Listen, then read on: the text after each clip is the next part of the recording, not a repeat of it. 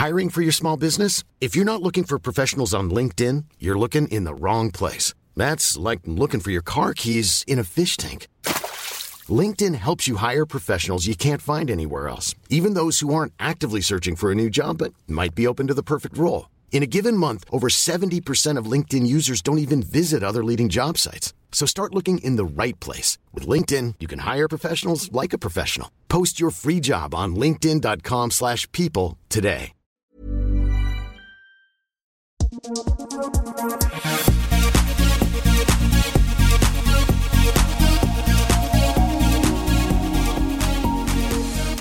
c'est parti.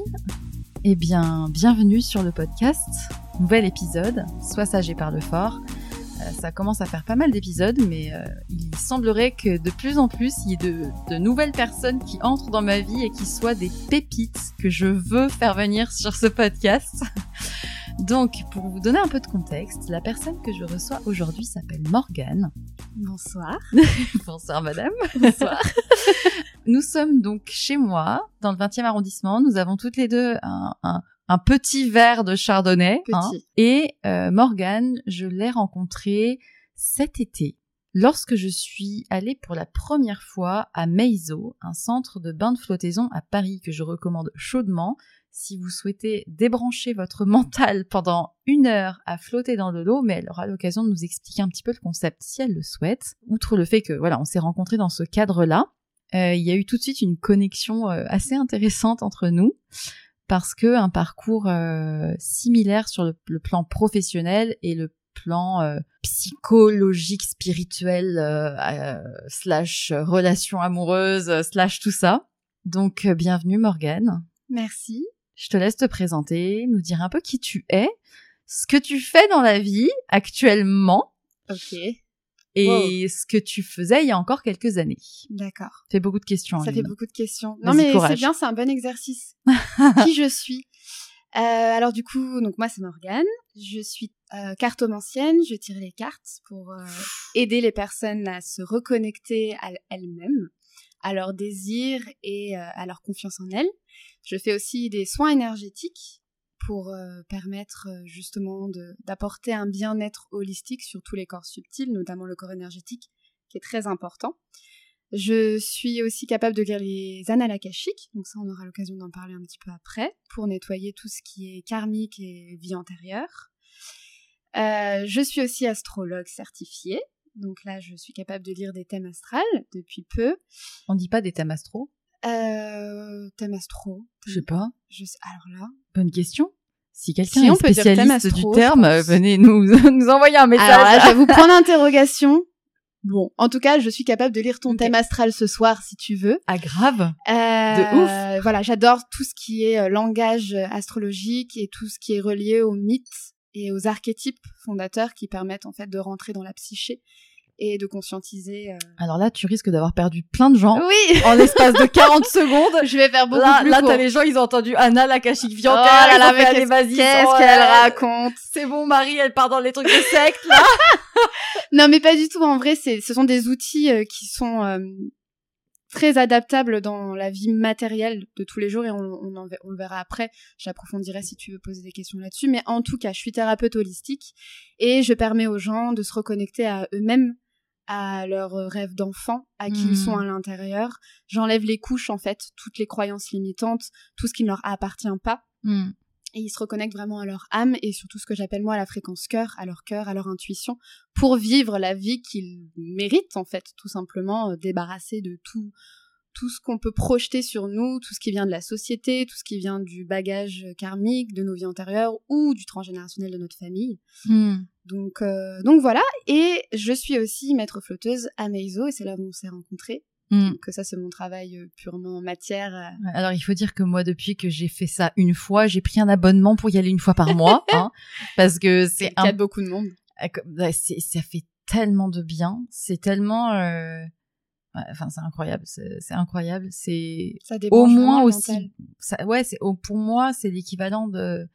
Tu vois, avant, j'aurais peut-être dit j'investirais une fois par mois dans des massages, Hmm. mais je préfère investir finalement dans du dans du maïso euh, en comparaison. C'est autre chose, mais euh, bon. Et c'est vrai que ça apporte un bien-être, en fait, sans qu'on ait rien à faire. Alors ça déjà c'est génial, c'est-à-dire qu'on n'a rien à faire et on ressort hyper détendu. Mm. Et surtout même au niveau des ondes cérébrales en fait, on atteint un, Un niveau de un conscience. niveau de conscience, une ouverture de conscience et surtout un état de relaxation qui permet vraiment de se régénérer sur tous les plans. C'est hyper intéressant. Euh, Moi, j'ai découvert Meizo il y a deux ans. J'étais cliente avant d'y travailler. Hum. Et ça a été une révélation. Et depuis, je... le maximum de personnes de mon entourage que je peux faire flotter, je le fais. Ouais. Mais c'est, alors du coup là, t'as as donné ton, du coup ton, ton tes, tes spécialités actuelles, Mhm. tout ce qui est énergétique, on aura le temps d'y revenir parce que même pour certaines personnes, euh, quand on en- quand ils entendent le mot énergétique, ils disent mais c'est du bullshit. Alors, Oui. Mais là, Oui, on oui. aura le temps de revenir sur ça Bien sûr. parce qu'il est, je peux le dire véritablement scientifiquement prouvé. J'ai fait des recherches, donc il faudra que je les sorte à un moment donné. Mais je voulais le prouver sur le, le- le plan scientifique, c'est qu'il y a vraiment des énergies subtiles qui passent dans- entre nos organes, dans notre corps, Bien sûr. et qui sont euh, chargées aussi de ce qu'on vit dans notre, dans notre vie, Mm. qui ont des liens entre les organes, les maladies, les émotions qu'on vit, etc. Et donc il y a aussi de là qu'on peut expliquer euh, le mécanisme des polarités féminines et masculines. Je suis encore en train de creuser le sujet pour arriver à l'expliquer d'un point de vue, euh, je dirais pas scientifique, mais un peu plus concret. Oui. C'est important, je pense, de relier les deux, de faire un pont. Pour Mm. que les personnes se disent pas, mais c'est juste quelque chose Du de bullshit. complètement. Ouais. Voilà. C'est quelque chose d'imperceptible, d'invisible. Donc, Donc forcément, ça je le vois pas, j'y je le crois vois pas, j'y crois pas, c'est ça. Exactement. Donc, euh, mais il y a quelques années encore, tu œuvrais dans le monde des magnifiques des médias et du journalisme. Exact. J'étais journaliste, mais ça me paraît être une éternité à cette vie-là. C'était il y a combien de temps? J'ai arrêté d'être journaliste. En vrai, il y a pas si longtemps, c'était en 2021. Ok. Ah oui. Mais- Ah bah, bah oui. C'était il y a pas si longtemps, mais pour moi, il s'est passé tellement de choses Ah, entre mais temps. Quand je vois ce qu'il a pu se passer pour moi en un an, je me dis que oh, je, je comprends. Le temps, le temps, vraiment, il, ça s'est tiré. Ouais. Non, pour moi, c'est une autre vie, c'est une autre personne aussi euh, que j'étais. Mais oui, j'ai été journaliste. euh, j'ai travaillé surtout sur des, des sites internet euh, dédiés euh, à la culture, à l'entertainment. Mhm. Euh, moi, j'ai travaillé dans, dans des, des boîtes euh, de putaclic. Bon, faut dire le terme. hein. Mm. On était là pour produire un maximum de contenu, pour que les gens cliquent dessus, pour que ça fasse un maximum de vues, pour qu'ensuite les Il y ait des interactions, euh, voilà, soient payées bien cher. Ça c'est intéressant de le dire, c'est que euh, aujourd'hui euh, dans l'univers des médias en ligne, Mm. il y a donc des groupes médias parce que du coup j'en parle parce qu'on on connaît un peu On le, mé- connaît, le- bah on oui. connaît le milieu mais tout le monde ne connaît pas. Donc il y a des groupes médias. Donc quand vous voyez un article en ligne sur euh, elle ou sur Marie Claire ou autre, ce sont en réalité des articles qui sont bah, du coup diffusés par une équipe de rédaction qui peut être en poste chez eux ou en pige, c'est-à-dire que ce sont des gens euh, à leur compte qui rédigent des contenus qui leur sont demandés par les par les médias et qu'ils produisent le plus vite possible avec un tarif souvent au mot ou au feuillet qui est absolument dérisoire, hein, il faut le dire. Oh, oui. Et je pense qu'il y a un gros euh, amalgame qui est fait malheureusement euh, chez les jeunes euh, dans les, é- dans les écoles de journalisme en mode euh, vous allez traiter des sujets de fond, des reportages, des documentaires, et tout, ce, qui, ce qui est le cas, Ce qui est le cas, mais ce qui est très rare. ce qui est rare, Ce qui demande une patience et des contacts et du travail et du travail. pour au final, il faut le dire encore une fois, une rémunération qui est limitée. Oui, bon, Euh, c'est gentil limité euh, ou alors euh, voilà les journalistes qui ont pignon sur rue vont être effectivement très très bien payés pour les contenus qu'ils produisent ou parce qu'ils vont être invités ou Mm. etc mais c'est encore un autre délire mais en tout cas le, le média mainstream classique que ça soit du média féminin ou du média euh, euh, voilà plus généraliste euh, ce sont des, des voilà derrière ce sont des personnes qui ont fait des études de journalisme avec beaucoup d'espoir je pense et qui se rendent compte, rendent compte que bah, déjà ils n'ont pas forcément la main sur les sujets qu'ils rédigent, sur le, le, le prix payé qui est très limité et qui en même temps à un moment donné ils n'ont pas le choix pour survivre de, de, de produire un maximum. Et quand il s'agit de médias en ligne, il y a aussi toute une, une politique de, de republication des contenus sur différents supports de communication, Facebook, euh, parfois Instagram, euh, peut-être LinkedIn, ça dépend des médias Mm. euh, des newsletters. Et donc, l'idée, c'est de faire un maximum d'interactions, de clics, de partages pour bah, augmenter la visibilité et la notoriété du média qui, lui, se rémunère notamment par les publicités qui Il a sont... très bien expliqué. Voilà. Merci. Et c'est là où en fait on n'est plus journaliste, on est rédacteur. Et en fait, je me suis rendu compte que moi, j'ai fait des études de journaliste, effectivement avec des, des étoiles dans les yeux, même si j'avais quand même certains profs dans mon école qui me disaient ouh Attention. attention, hein, Mm. attention, hein, le métier il est pas si tout beau tout rose. Mais je me voyais effectivement réveiller les consciences, traiter des sujets de fond, apporter une vraie information. Et sortie de mon école de journalisme, bah, les seuls médias qui acceptent des stagiaires ou en tout cas quand tu es en bas de l'échelle, bah, c'est finalement des postes de rédacteur web où tu vas produire un maximum de contenus qui sont là juste pour pouvoir promouvoir la publicité qu'on va balancer dessus et qui sont pas des sujets de fond et Genre le type de sujet. euh, genre la couleur du string de Clara Morgan. On se le dit, c'est ce genre de choses moi qu'on m'a Ouais. demandé d'écrire parce que bah t'écris euh, string Clara Morgan dans le titre et tu balances ça sur Facebook à l'époque ça cartonnait et les gens cliquent cliquent cliquent cliquent cliquent parce qu'en fait on va accéder enfin on, on appuie sur des leviers qui font que les gens euh, Ont envie de cliquer. ont envie de cliquer et ça fait Mais- ressortir le pire chez les gens. en Le plus. truc, c'est que c'est intéressant parce que ça révèle aussi la mentalité de la société qui regarde. Alors oui, ça c'est vrai que c'est un paradoxe que j'ai beaucoup observé quand j'étais rédactrice, c'est-à-dire que euh, parfois on se plaignait, on disait mais on en a marre d'écrire sur des sujets bullshit où littéralement tout le monde s'en fout et on, est, on a l'impression juste de venir pourrir le cerveau des gens Ouais. avec des informations, euh, enfin c'est c'est c'est de l'infotainment quoi. On Mm. on n'est pas là pour les réveiller, on n'est pas là pour les instruire et on nous disait ok bah fais ton truc, fais ton sujet de fond, propose quelque chose qui est vraiment pertinent. On le faisait et ça n'avait aucune vue, aucun clic. Et c'est là où c'est aussi pervers, c'est-à-dire que t'as la pression euh, de tes supérieurs qui veulent des articles qui fonctionnent, qui soient visibles, qui ont une vraie interaction. Et en même temps, quand t'essayes de les amener vers un sujet de fond, tu te rends compte que le sujet de fond n'intéresse personne. Parce qu'en face, le public, bah, quelque part, il va cliquer sur des choses qui vont le faire émotionnellement réagir. C'est pour ça que je parlais de, de certains leviers où on va quelque part activer, appuyer sur les boutons de ce qu'il y a de pire en nous, Mm. sur des sujets chocs, des titres chocs, avec des images dégueulasses, avec des gros, des grosses. Alors ça, c'était à l'époque où moi j'y travaillais. Ouais, je pense que ça a changé. n'existe plus, Ça a il changé. me ouais. semble. C'est Euh, positif. ou, ou alors c'est beaucoup plus sournois. Pour moi, ça existe toujours, mais c'est juste que c'est beaucoup plus sournois. Mm. Parce que même à l'époque où j'étais rédactrice, euh, quand Facebook a commencé à justement mettre des règles pour euh, éviter ce genre de contenu, on avait toujours des moyens et on faisait des réunions pour détourner ce genre de moyens, pour continuer à faire ce genre d'articles, Ouais. mais que ça soit entre guillemets moins visible et du coup pas censuré par l'algorithme de Facebook. À l'époque, t'étais payé combien? J'étais payée le SMIC. Le SMIC Après avoir fait combien d'années d'études 5 ans de journalisme de journalisme. Donc d'expertise sur de la rédaction. Exactement, en plurimédia en plus. Donc j'étais capable d'aller sur euh, Le SMIC. Le SMIC. Ah, mais en termes Avec un- et demandes, euh, il y a ça.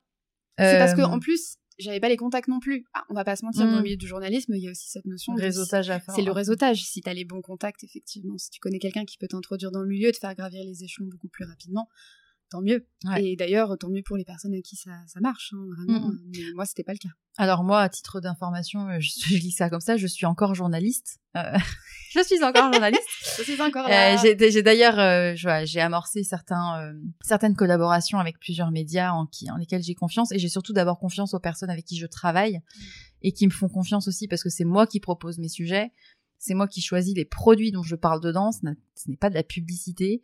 Et ça, ça a une, une grande valeur à mes yeux parce que ça me permet de développer des sujets d'apprendre des choses sur des domaines d'expertise un peu plus précis en ayant la liberté de ce que j'écris et de comment je l'écris et donc je suis tombée vraiment sur des personnes euh, bah, hyper euh, inspirantes et qui me font Mm. confiance et donc euh, tu tisses de, de- de- de- des relations intéressantes et tu produis des contenus où tu sais que derrière il y a un intérêt pour le lecteur. Tu sais que tu apportes quelque chose. Tu parles pas du string de du Clara sens. Morgan. Il y a du sens dans ce que tu ça. transmets, et ça, c'est tout ce que moi, j'ai, en tout cas, dans mon parcours.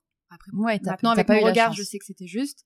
J'ai pas eu cette Ouais. chance-là, et j'ai fait plusieurs rédactions, différente. notamment, notamment des grosses rédactions. Je, je citerai pas les noms, mais des rédactions très connues, Très connu, ouais. très très connues, où euh, c'était à chaque fois le, le, le même, euh, voilà, le même cheminement et le. Et, ça a mené à quoi? Parce que du coup, tu t'as- tu t'es rendu compte que tu pouvais pas continuer comme ça. Alors ça a mené à un énorme burn-out Ouais. euh, parce que je suis quelqu'un qui avait besoin de sens et, et de comprendre euh, ce que je faisais et en fait j'avais juste l'impression en fait je Je travaillais en plus énormément, puisque c'est des boîtes, euh, en tout cas dans celle dans laquelle je travaillais à l'époque, où j'arrivais à 8h, 8h, 8h30 le matin et je repartais à 20h le soir. Oh. Euh, et Oh. j'avais toujours plus de pression pour faire toujours plus de, de chiffres, pour faire toujours plus de vues. Et ça, plus le fait d'avoir l'impression de bosser autant en n'étant pas beaucoup payé pour finalement, sincèrement, se dire mais je suis en train de, de polluer le cerveau des gens avec de la merde, ça m'a conduit à un gros burn-out, à une énorme perte de repères parce que j'avais fait 5 ans d'études pour en arriver là. Et, et alors voilà, moi ça m'a tellement poussé loin que j'en suis dégoûtée des médias, je ne regarde plus la télé, j'ai vendu ma télé, je ne veux plus regarder les informations. Je sais qu'il faut pas mettre tout le monde dans le même panier, et fort heureusement, il y a aujourd'hui des vrais journalistes avec des médias qui sont créés par des jeunes équipes et par des personnes qui ont vraiment à cœur de, Hmm. de, de- de rendre à ce métier cette lettre de noblesse et de vraiment aider les gens à s'instruire et à mais c'est vraiment pas le cas des gros enfin moi tout ce qui est gros mainstream les gros médias C'est ça. Voilà Bah après, j'ai j'ai vu, euh, je connais quelques rédactions indépendantes. Euh, Il y a notamment Blast.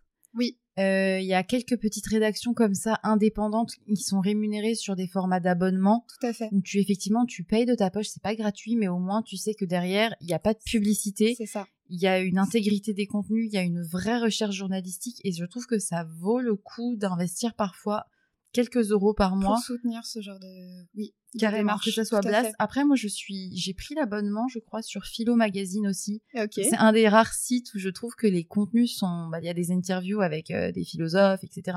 Hmm. et ils, ils, enfin, ils utilisent aussi l'actualité pour rebondir dessus, mais y apporter un autre regard. Et ça, c'est Et je trouve que c'est tellement plus qualitatif, quoi, parce que là, ça. t'apprends des choses. c'est qu'en fait ils préfèrent le qualitatif au quantitatif C'est ça. là où la plupart des gros médias sont plutôt dans le quantitatif C'est ça.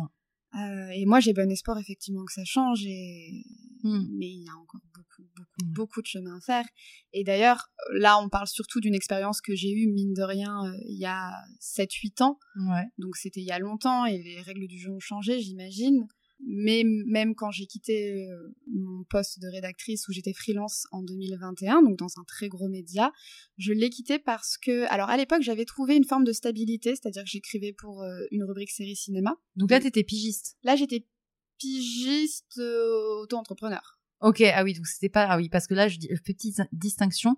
Quand on est euh, journaliste, rédacteur, machin, euh, soit on est payé par pige. Donc en fait, on a un vrai bulletin. C'est ça, c'est des, c'est des CDD d'une journée. C'est euh, ça. En fait, en gros, il y a aucune euh, dans le contrat, il y a aucune euh, promesse que bah, la pige sera renouvelée euh, une semaine après ou le mois prochain. C'est comme une commande en fait. On vous commande un article, je sais pas, 10 articles, deux articles pour un tel montant, au feuillet, au mot, etc. Et vous le produisez dans le délai euh, imparti et vous recevez une vraie fiche de paye de cette pige qui euh, vous permet d'avoir euh, en même temps une cotisation pour la retraite, chose qu'il n'y a pas quand on est à son compte en auto-entrepreneur et qu'on fait une facture au client, quel qu'il soit, que ce soit un client, voilà, ou que ce soit un média ou autre. Donc, bah, ça dépend des rédactions. Il y a des rédactions qui préfèrent effectivement qu'on leur fasse des factures d'auto-entreprise parce qu'eux, ils ont moins de charges. Mais dans les deux cas, c'est pas très bien payé, en général. Je mets bien en général parce que... Je suis pas sûre que ça soit très très légal. Bon, après, ils contournent un peu le, le fait d'avoir que des, pigistes auto-entrepreneurs. On peut même pas dire le mot pigiste en vrai. Ah non, C'est, mais il y a beaucoup beaucoup de médias qui utilisent euh, ça pour payer moins de charges. Voilà. Après, euh, dans ces cas-là, s'ils utilisent ça, il faut réussir soit en tant que journaliste à dire ouais, mais là c'est une facture, donc en fait je te fais payer plus cher parce que moi derrière j'ai 22% qui sautent. Mais généralement, t'es pas en position pour pouvoir négocier. C'est-à-dire Mm. que, en fait, Oui, a- souvent c'est ça, le problème. il y a tellement en fait euh, peu de place et, et on se bat tellement dans ce milieu pour, euh, bah, pour se faire faire son trou que t'es pas en position de force pour dire quoi que ce soit et d'ailleurs je l'ai vu justement dans ce dernier job que j'ai eu euh, c'est-à-dire que la, la boîte a été rachetée par un grand groupe qui avait déjà démantelé un média très connu euh, en, en- environ tous les journalistes qui étaient là depuis 20 ans pour y mettre euh, justement des rédacteurs qui acceptaient d'être moins bien payés et qui étaient d'accord pour faire des articles bah beaucoup plus euh, Bas de gamme. bas de gamme, voilà. Mm. Euh, et donc cette boîte a racheté le média dans lequel je travaillais et a commencé à imposer des conditions euh, qui ne me convenait pas du tout. Euh, donc travailler plus, être payé moins, euh, travailler le week-end, enfin des choses sur lesquelles moi j'avais réussi à échapper Hmm. en étant positionnée dans ce média depuis deux ans. Moi j'ai voilà, j'avais retrouvé mon équilibre, je me disais c'est cool, C'est bon. c'est bon, euh, Je suis payée, ça va, c'est pas des mirobolants mais ça va, je pouvais choisir mes articles. J'avais une relation plutôt chouette avec euh, la rédaction euh, sur place, donc je me suis dit ah, j'ai trouvé euh, une petite planque Ouais. qui est pas mal. Et donc ils sont arrivés pour racheter parce que le média dans lequel je travaillais était pas à flot, il me semble, financièrement. Hmm. Et donc ils ont mis un gros coup de pied dans la fourmilière en nous disant maintenant tous les pigistes auto-entrepreneurs, vous acceptez nos conditions ou vous dégagez, littéralement. Parce que de toute façon, vous êtes des numéros et si vous dégagez, on en prendra d'autres. Vous êtes cor- En fait, ils nous ont fait comprendre qu'on était corvéables à merci et qu'ils pouvaient, en claquant des doigts, avoir d'autres jeunes qui sortent d'école de journalisme, qui sont prêts à tout pour payer leurs factures, pour commencer dans ce milieu et qui prendront notre place sans problème. Hmm. Et donc moi, à partir de ce moment-là, ça a été la goutte de trop après tout ce que j'avais vécu, parce que j'avais déjà mon burn-out derrière moi, où je m'étais quand même dit, allez, reste dans le milieu, reviens, on verra bien. Là, ça a été la goutte de trop. euh, et du coup, je me suis tirée. Je leur ai envoyé un mail en leur disant, non, mais moi, j'accepte pas vos conditions. Mais t'étais encore en burn-out là ou ça, ça allait mieux? Bah, en fait, si tu veux, mon burn-out, j'ai été arrêtée euh, une semaine par mon médecin et je voulais tellement négocier mon départ euh, que je suis revenue dans la boîte. J'y suis restée trois mois, j'ai négocié mon départ. Et en fait, j'étais tellement persuadée à ce moment-là de ma vie que c'était moi le problème, Hmm. que c'était moi qui n'arrivais pas à travailler suffisamment bien, qui n'arrivais pas à assumer la, quati- la, la quantité de production qu'on me demandait. Euh, je me suis tellement moi remise en question que j'ai pas vraiment pris le temps de guérir. Et je suis retournée directement euh, dans le milieu en acceptant une autre une autre offre avec un autre média. Et j'ai mis du temps en fait à guérir et à accepter ce qui s'était passé et à partir du principe que j'étais victime d'un système Hmm. euh, qui était juste là pour broyer les gens littéralement. On prend les gens on les presse comme des citrons et quand ils sont quand ils ont plus rien à donner ils ont plus de jus bah on les on les dégage. De toute façon c'est pas grave il y en a d'autres derrière Hmm. et ça, j'ai mis du temps à le conscientiser, et je pense que je l'ai vraiment conscientisé là quand il m'a dit, mais en fait, euh, dégage, quoi, on s'en fout, il y aura d'autres personnes qui seront là. Et là, j'ai fait, ah ok, en fait, je ne veux plus participer à ce système-là, Hmm. donc tant pis, euh, je vais faire autre chose. Et j'avais déjà mon, mon ouverture spirituelle qui s'était faite depuis mon burn-out, mais je tâtonnais encore un peu, et là, ça a été l'explosion. C'est-à-dire que j'ai tellement ressenti une forme d'injustice que du coup, j'ai ouvert toutes les vannes, et j'ai cherché, entre guillemets, à me guérir à travers autre chose que ce que je faisais de base, qui était la psychanalyse. Parce que pour moi, la psychanalyse, j'étais arrivée à un stade où, ok, parler, c'est c'est génial, il faut parler, il faut mettre des mots sur ce qui va pas. Euh, mais je ressentais qu'il y avait une barrière et je voulais aller plus loin. Pour moi, c'était juste faire parler mon mental. J'avais besoin d'aller plus loin Et de faire parler ton corps. et faire parler mon corps. Hyper intéressant ce que tu dis parce que euh, je, je pense que vraiment, euh, déjà, n'importe quelle personne, même bien portante, surtout quand elle est bien portante, devrait aller voir un psy. Déjà. Oui, tout à Euh, fait. surtout quand on va bien, c'est le moment où il faut justement y aller. voilà, Oui. je dis ça. Mais, pour avoir, moi, été sur les fauteuils des psys depuis l'âge de 10 18 ans, j'ai fait psychothérapie psychanalytique, psychothérapie de type TCC, j'ai fait la thérapie des schémas. Euh, je dis pas que j'ai tout cumulé euh, les uns après les autres, ça a été par étapes, ça a été euh, différentes rencontres avec différents euh, thérapeutes. Pour autant, le moment où ça a shifté et où c'est passé du mental à l'intégrer dans le corps, c'est quand je suis passée sur des outils psychocorporels et psycho-émotionnels, où effectivement il y a eu une ouverture à une certaine forme de spiritualité. Après, ça dépend ce qu'on met sous le mot Oui, c'est un spiritualité. mot tu valise, on peut mettre beaucoup de choses dedans. Ça veut pas dire euh, que je fais des méditations en, en, en priant le- l'univers suprême ou que je sais que je fais la loi de Tu l'attraction. rentres en euh, transe comme où ça. je fais, euh, je, fais, des- je fais des, je fais des, des, des rituels vaudous euh, en, en mettant des épines chez les gens qui Non, pas du tout. Mais c'est juste que de passer dans des outils où tu utilises le corps comme un médium Mm. euh, pour euh, faire réveiller des émotions, les travailler, les ressentir, parce que parfois elles sont tellement coincées que tu ne les sens pas. Et t'as beau mentaliser, ah oui, il m'est arrivé ça, ça me rend triste. Hmm. Mais tant que tu n'as pas Ressenti. soulever la poussière dans le corps pour la nettoyer, euh, tu avances, mais tu tu intègres pas forcément certaines choses. C'est ça. Et il, c'est il manque une partie c'est ça. pour la libération. Et, et je pense que moi j'ai fait mon ouverture spirituelle sur certains plans il y a de- très longtemps avec la méditation et le yoga qui sont pour moi une forme aussi d'ouverture. Mais c'est depuis un an où j'ai intégré euh, du, euh, du travail des psy, de psychotrauma et du travail sur le tantra, la connexion à l'amour en tant que état d'être et pas comme état d'attente de l'extérieur, qu'il y a vraiment eu des shifts qui se sont faits et qui se sont matérialisés dans le quotidien du concret, c'est-à-dire de l'échange que tu as avec ta boulangère jusqu'à l'échange que tu as avec ton boss. Exactement. donc je comprends. Bah et donc, tu as fait cet éveil-là? Et j'ai eu cet éveil-là parce que, bah voilà, comme tu l'as très bien dit, je mentalisais, je verbalisais, mais je sentais que ça ne me libérait pas. Hmm. C'est-à-dire que j'avais l'impression de tourner un peu en rond sur certaines choses. Euh, et c'est vrai que on parle beaucoup de en astrologie. Moi, j'ai fait euh, quelque chose qui est spécialisé sur la mémoire cellulaire. Ok. Et donc de partir du principe que effectivement tout est cristallisé dans le corps, Tout ce que tu vis. tout ce que tu vis et aussi le bagage que tu peux avoir d'un point de vue transgénérationnel ou karmique se, se cristallise en fait dans ton corps, dans tes mémoires cellulaires.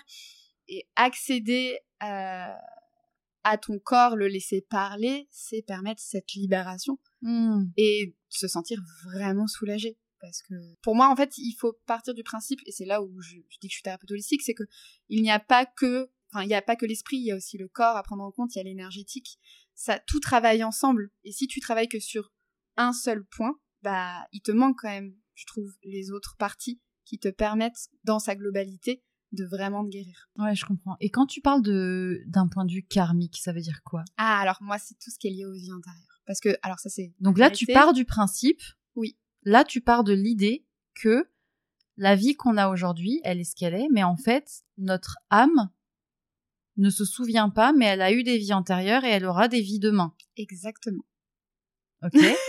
et comment tu le, alors ça, tu peux pas l'expliquer, mais comment toi, dans l'approche que tu as, tu en fais, parce que bon, on pourrait très bien dire, bon, bah, ok, si ça se trouve dans une autre vie j'étais ça, et alors what the fuck, enfin genre on s'en fout, qu'est-ce que ça change pour aujourd'hui? Bien sûr. Alors du coup, toi, selon toi, qu'est-ce qui, si jamais on part du, si jamais, je vais beaucoup dire, si, jamais. on part de l'idée selon laquelle notre âme aurait vécu à une autre période antérieure dans l'univers, euh, dans la vie, machin, et qu'on aurait eu une autre vie, en quoi ce qu'on a vécu dans le siècle d'avant ou quoi a a des, des, per- répercussions sur ouais. cette incarnation Et, et présente. qu'est-ce que du coup on peut faire? Alors, plein de choses. Euh, en quoi on a des répercussions? Alors moi c'est quelque chose euh, à la base j'y croyais pas, hein. faut, faut, faut se le dire, c'est-à-dire que quand on me parlait des vies antérieures il y a quelques années, ça me, ça me faisait même monter de l'angoisse parce que dans ma tête je me Ouais. disais alors attends j'ai déjà suffisamment à faire avec ma vie maintenant et avec mes Ah. blocages. Si t'es en train de me dire qu'il y a des blocages dans des vies antérieures, j'ai pas est fini, pas tu fini, vois. pas sorti moi, ça me faisait monter de l'angoisse. Je me disais, mais attends, mais ça va jamais se terminer, ce truc. Et j'ai mis un petit peu de temps. Et après, le, le- l'univers, la, la vie a fait que ça m'a amené sur certains chemins, certaines rencontres et sur certaines expérimentations où je me suis dit, ah oui, là, il y a quelque chose. Euh, tout bonnement, pour euh, donner un exemple, ça peut être une vie antérieure où on a vécu une vie maritale, par exemple, euh, catastrophique. Et notre âme en a gardé des traumas. Mhm. Euh, et elle n'a pas pu libérer ses traumas quand elle est sortie de cette incarnation. Donc c'est comme si elle l'emmenait avec elle ce blocage. Parce que les vie, choses n'ont pas été résolues dans parce cette vie-là. parce que les choses n'ont pas été Donc résolues. exemple exemple concret, une femme, euh, je sais pas, dans les années 1800, est Ouais. mariée euh, de force avec un autre homme, je sais pas, à 17 ans. Voilà. Euh, elle a euh, cinq enfants en l'espace de 10 ans parce que voilà. Voilà. Euh, et euh, tout ce temps-là, elle n'a pas la parole, elle n'a pas le droit de s'exprimer parce que c'est la société, parce que c'est la culture, pour X raisons. Parce que société patriarcale, parce qu'il faut Et être une bonne puis femme. euh, elle meurt jeune du choléra. Hein, on va on va Ouais, peut-être tu fais la totale. Elle fait la, la vie totale. bien pourrie, quoi. Ouais, jusqu'au bout.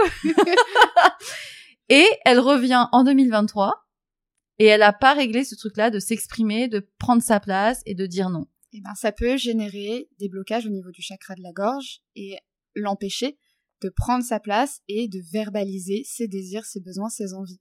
Et donc soit elle reproduit des schémas Qu'elle n'a pas réglés. qu'elle n'a pas réglé de cette vie antérieure-là, soit elle, elle a des peurs et des blocages qui ne s'expliquent pas par ce qu'il s'est passé dans cette incarnation présente.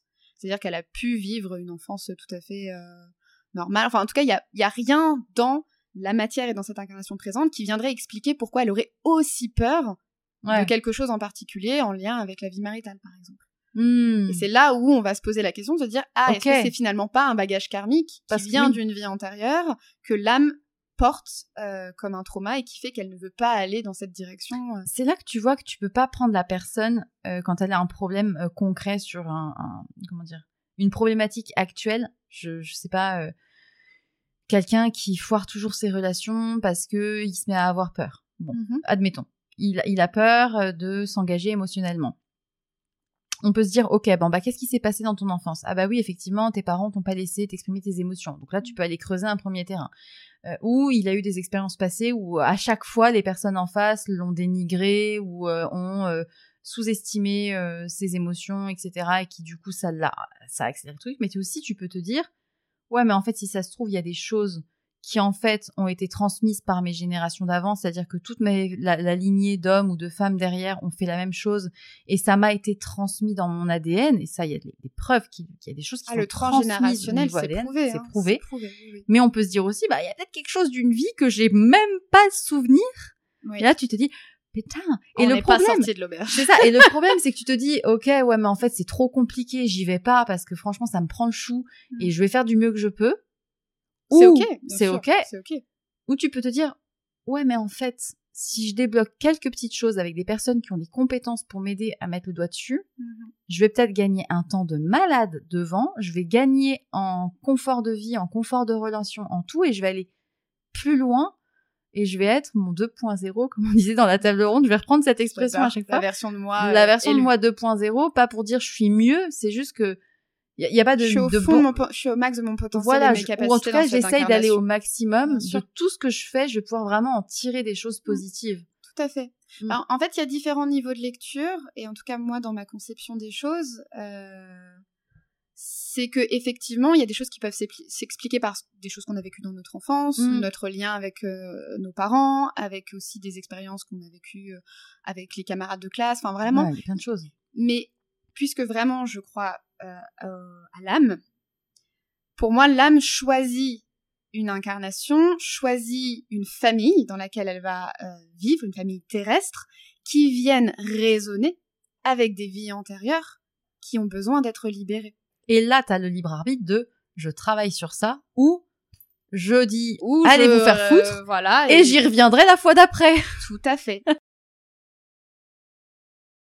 Et bien voilà, c'était la fin de la première partie de l'épisode avec Morgane.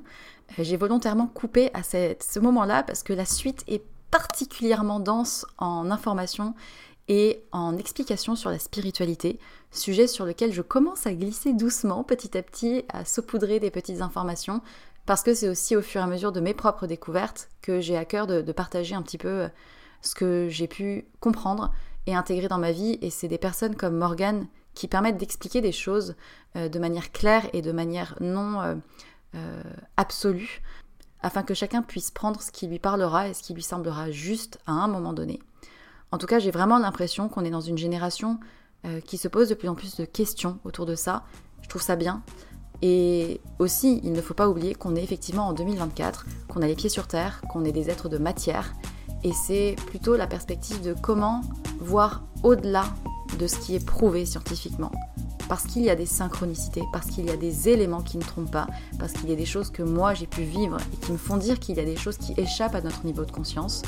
Après, c'est à prendre ou à laisser. Le tout, c'est de savoir euh, ce qui nous parle et comment on peut appliquer un peu de spiritualité dans sa vie euh, au quotidien. Donc, euh, bien, rendez-vous dans la suite de l'épisode et je vous souhaite une très très belle journée.